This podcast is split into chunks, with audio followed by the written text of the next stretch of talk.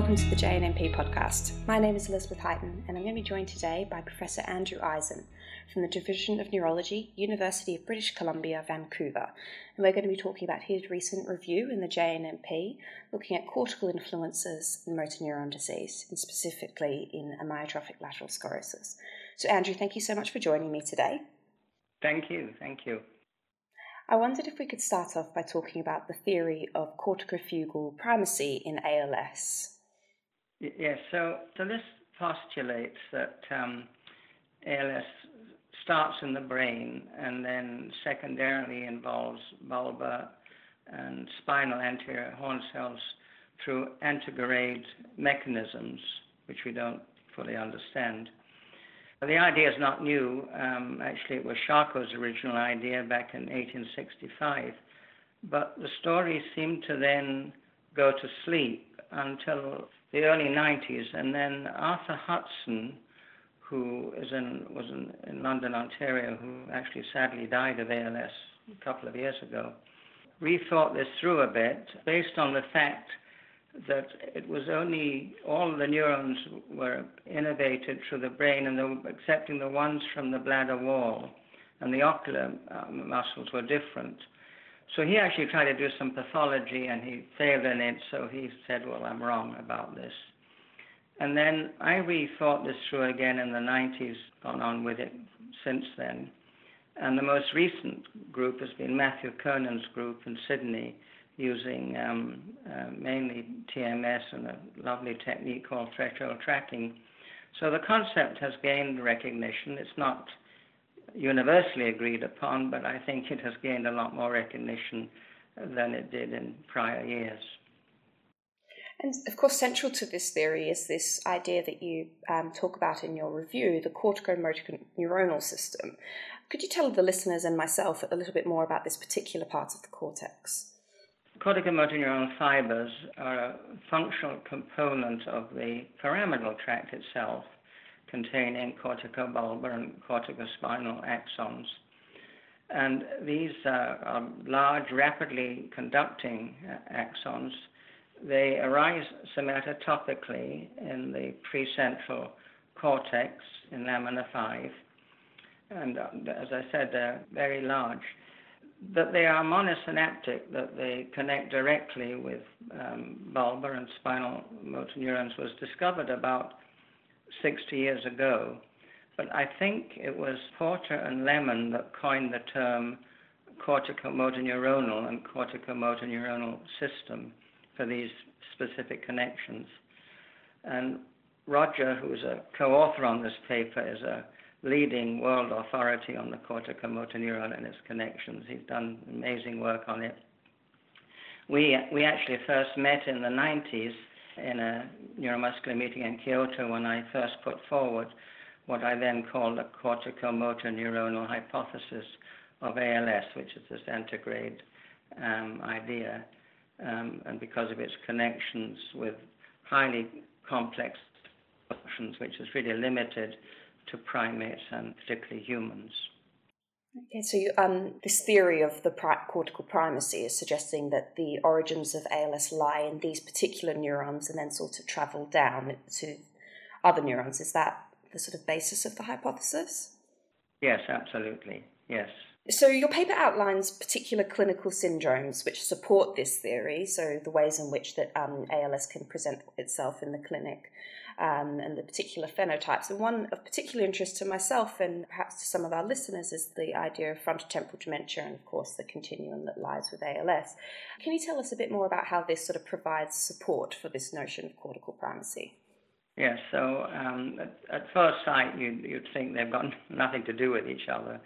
Actually, for years, people thought patients with ALS don't get dementia, although if you look at the literature carefully, the well documented cases going way back to uh, the 1900s. Charcot was actually adamant that ALS patients do not get demented, so he, he was wrong wrong about that. But the I think the, the motor system is best regarded as a sort of motor network that's quite expensive, and it extends way beyond the cortical neurons in the primary motor cortex, and it continues anatomically and functionally linked to premotor areas, premotor regions, um, and then goes further into the frontal lobes and then eventually into language related relevant presylvian cortex, way beyond the primary motor cortex. And in a rather lovely paper in 2011, Thomas Bak, who's done a lot of work with frontotemporal dementia and ALS, extended an idea, a principle that Hebb had developed many years before, and he sort of conceptualized that cells that fire together and are wired together are much more prone and eventually will die together. So the networks involved in frontotemporal dementia and ALS are very closely linked anatomically and functionally in that way. So it's not surprising that they're, so they're wired together and fire together, and it's not surprising that they do eventually die together. There's also now, you know, important shared genetics in both syndromes, particularly with the C9 or 72 um, gene, and there's been lots written about that in, in recent times. In the majority of cases of frontotemporal dementia, there is rapidly progressive behavioral and cognitive symptoms. Sometimes there's also psychotic features. And then these are followed within a year or two of the occurrence of classic um, ALS, MND, weakness, fasciculation, wrist reflexes, and so on. But with a predominant bulbar distribution, the involvement, in fact, of upper and particularly lower limbs is less pronounced. In many cases, remain fully mobile. So here is the idea of a sort of rostral um, caudal spread um, of the disease from the brain going further down, eventually to arms and then the legs. And is this particular, are there any sort of ALS clinical syndromes which are not fully explained by the involvement of the cerebral cortex? So any that sort of fall outside or, or stump the idea of cortical primacy? Yeah, well, I think that's a very key question. So there is a rare variety of, of ALS, progressive muscular atrophy, PMA, that's um, characterized solely by lower motor neuron dysfunction. But actually, uh, many of these cases subsequently do develop um, upper motor neuron signs, and then they're considered a lower motor neuron onset of ALS. So, as I said, it's, it's a rare variety of ALS, about 2.5 to 5 percent of, of all cases of adult onset motor neuron disease. Patients, even though clinically they may not have um, upper motor neuron signs, many do show pathologically show evidence of long track pathology and have ubiquitinated inclusions that are typical of, of ALS. And it's interesting on the side, most ALS SOD, superoxide D1 mutations, are very typical of, of non-hereditary ALS with upper and lower motor neuron signs. But there is one in particular, the A4V mutation, which is characterized by rapidly progressive, predominantly or maybe entirely lower motor neuron disease. So here you have a disease with a known gene with many different mutations, of which at least one appears to mainly produce lower motor neuron features. And then, sort of separately, and we did some studies on this, and I know Matthew Kiernan and, and Steve Vucic have as well. If you look at Kennedy's disease, so Kennedy's disease, spinal muscular, bulbar muscular atrophy, is a pure lower motor neuron disease. It has nothing to do with, with, with ALS. It's a, got its own genetic problem, malformation. But they and us have done TMS studies in that and shown them to be normal and quite different from ALS. So here you have a model, if you like, of lower motor neuron disease that does not behave, uh, at least physiologically, the way ALS does. So although um, you know you're, you're, right that this particular uh, variety of ALS, progressive muscular atrophy, you, know, it's difficult to see how the brain starts off and does that. Um, I don't have a clear answer for it, but um, I think there is clear evidence, there is good evidence at least that even PMA has a lot of brain pathology. And I mean, you mentioned it, it briefly just then about um, transcranial magnetic stimulation. It's a sort of neurophysiological technique that can help provide sort of in vivo evidence for cortical primacy. I wondered if you could just tell us a bit more about that particular technique, really. Well, yes. So actually, over the last two decades, there have been a number of centers who have been interested in using um, transmagnetic stimulation in, in ALS. And um, there have been a, a number of, of, methodologies that have been developed. Early on, they were pretty simple, just using what we call central conduction times, which isn't, isn't really terribly good. And then um, later were measurements of the, what we call a central silent period, which was shown to be markedly reduced in ALS, and that indicates hyperexcitability. And then uh, paired pulse studies came along, and they, they showed excitability um, much more readily. And in fact, the Australian group have shown this uh, to be very early, in fact, before clinical signs develop, which has been very interesting. And then uh, we, well, actually, it was Kerry Mills in Oxford, and then we followed on. A number of others used a technique called peristimulus time histograms, which hasn't really fallen into repute, but it's not used because it's a bit too complicated. And anyway, people don't use it anymore. But we've got some very interesting evidence again of cortical involvement and cortical origin of ALS using that technique. And then Swiss developed a method called triple stimulation, which um, again has shown this good evidence of cortical involvement in ALS it's it's a rather I think it's a rather painful method. So uh, again, that's not used too much. But uh, Matthew Kern and his group developed something called threshold tracking using TMS, and that really is a wonderful methodology. Um, I think it's the best methodology we have now in looking at, at the brain in ALS, and they've done a lot of studies, and um, I think shown very convincingly that um, there is a cortical origin of ALS using this um, technique of threshold tracking. It's really very exciting. In your paper, you talk about the corticomotor neuronal system and um, that it makes ALS, as you say, a human disorder. What, what is it specifically about that system that's particularly human? So, the corticomotor system subserves um, very special functions, including adaptive complex motor behaviors that are really largely limited to, to humans and non-human primates. And for example, fine manipulation that one has, the ability to use your hands and fingers, and being able to walk on unsteady, tricky terrain, and activities such as skiing and so on, which uh, need a lot of finesse and then also, it's a little more difficult, but in terms of bulbar function, um, orofacial communication and expression um, in, in association with breathing, because human respiratory system is incredibly complex in relation to uh, vocalization. So impairment of these functions, not all of them at the same time, but one or more, is a very early feature of patients with ALS. Um, if you ask ALS patients carefully, what you know, if you say if you, the trouble is in the clinic, sometimes we just say, well, where did your weakness start? And they'll say, well, in the foot. But if you go a bit further and say, well, actually, what really was the very first thing? They'll tell you, well, you know, I was hiking up one of my favorite trails and I kept tripping. Or I've known excellent skiers who said for no reason they started to fall, and they shouldn't fall because you know their balance was good and they're expert skiers.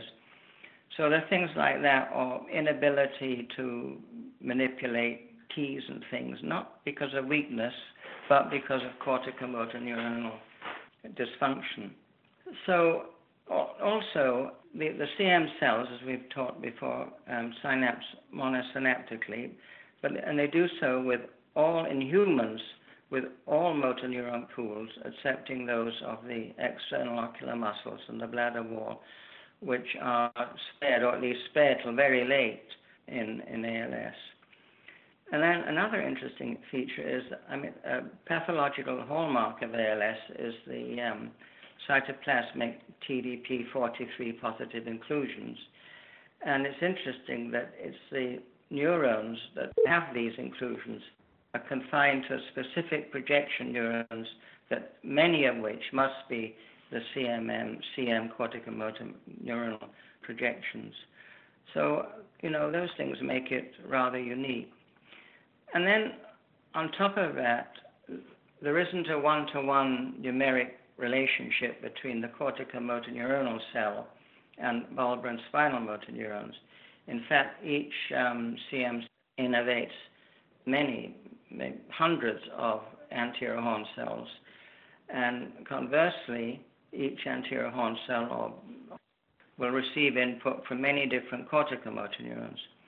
And this is a very special arrangement, and it allows for smooth and very finely controlled movement that humans have an amazing fractionization hand and versatility of movements. This allows you to play the violin, play the piano, and this sort of thing, which is really rather unique, certainly lacking in, in non primates.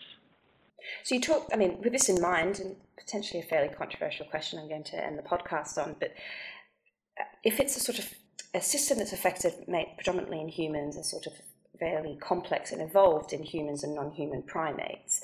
Uh, how do you feel about the use of animal, particularly rodent models, for understanding the pathogenesis of ALS? Yes, well, I mean, clearly, I mean, rodent models, animal models have, have done a great deal to forward our understanding of motor neuron cell function and cell death and their interaction, say, with glial and supporting cells. But in, in my view, the, the absence of a sophisticated corticomotor neural system in rodents and um, related functional cortical networks, I mean, they don't get frontotemporal dementia in non primates, I think limits the value of animal models in, in, in, the final end result. I don't think they're going to give us a fundamental answer to ALS. I think we really need to devote all our efforts or more of our efforts to the human disease, to humans that have it. And I think with increasing sophistication of imaging techniques and human neuroanatomical and neuropathological studies, and the now exponential deciphering of the human genome and proteome, this should be possible. Hundreds of laboratories throughout the world doing animal work in ALS, and I certainly don't want to upset them. But, um, you know, I think there are two things that bother me. We've been doing animal models of ALS for many, many, for decades now. It hasn't got us any further. The other sad thing is that all the clinical trials of, what, hundreds of clinical trials now, of, of which sort of pan out in animals, then don't translate to humans. And there, has to, there are many reasons for that, but I think one of them is it's a different anatomy. I think that sounds like the case in, in many sorts of particular models of disease, not just ALS potentially, that there are limitations. Absolutely. I mean, I, I think it's true, actually, true of Parkinson's and, and Alzheimer's. I mean, my view of these three neurodegenerations are that they are strictly human disorders. I don't believe there are any genuine natural animal models of these three conditions. Although I think there was one report of a, a well, there was a report of a monkey, which I'll accept, developing Parkinson's, so that's not a problem, I accept. But there'd be no natural models of rodents developing these conditions. So they all share that. And um, so I think I'd like to see much more effort spent directly on the human disease and see where we go from there. Absolutely, and, and your paper also outlines, you know, there, and you just mentioned then there's sort of um, increasing improvements in things like neuroimaging and the our sort of neuropathological understanding of these particular illnesses grows by the day. Um, and as you said, the genetic causes and sort of whole genome sequencing and the advanced techniques that we are using, which does focus our efforts onto the human condition. Yeah, I mean, I don't think it'll be very long now before we really have the full ALS genome deciphered and can compare it to non-ALS genome. And, you know, I think that we have what now about 20, 30 genes or something that play a role or are relevant. There could be many more probably that are going to be relevant. I suspect there'll be many more. Well, Professor Eisen, thank you so much for joining me on the JNNP podcast today and for speaking to me about your, your review and, and your work over. Thank you.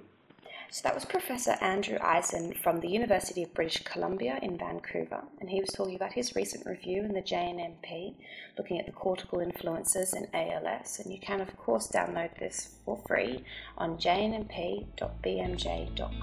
And we thank you all for listening.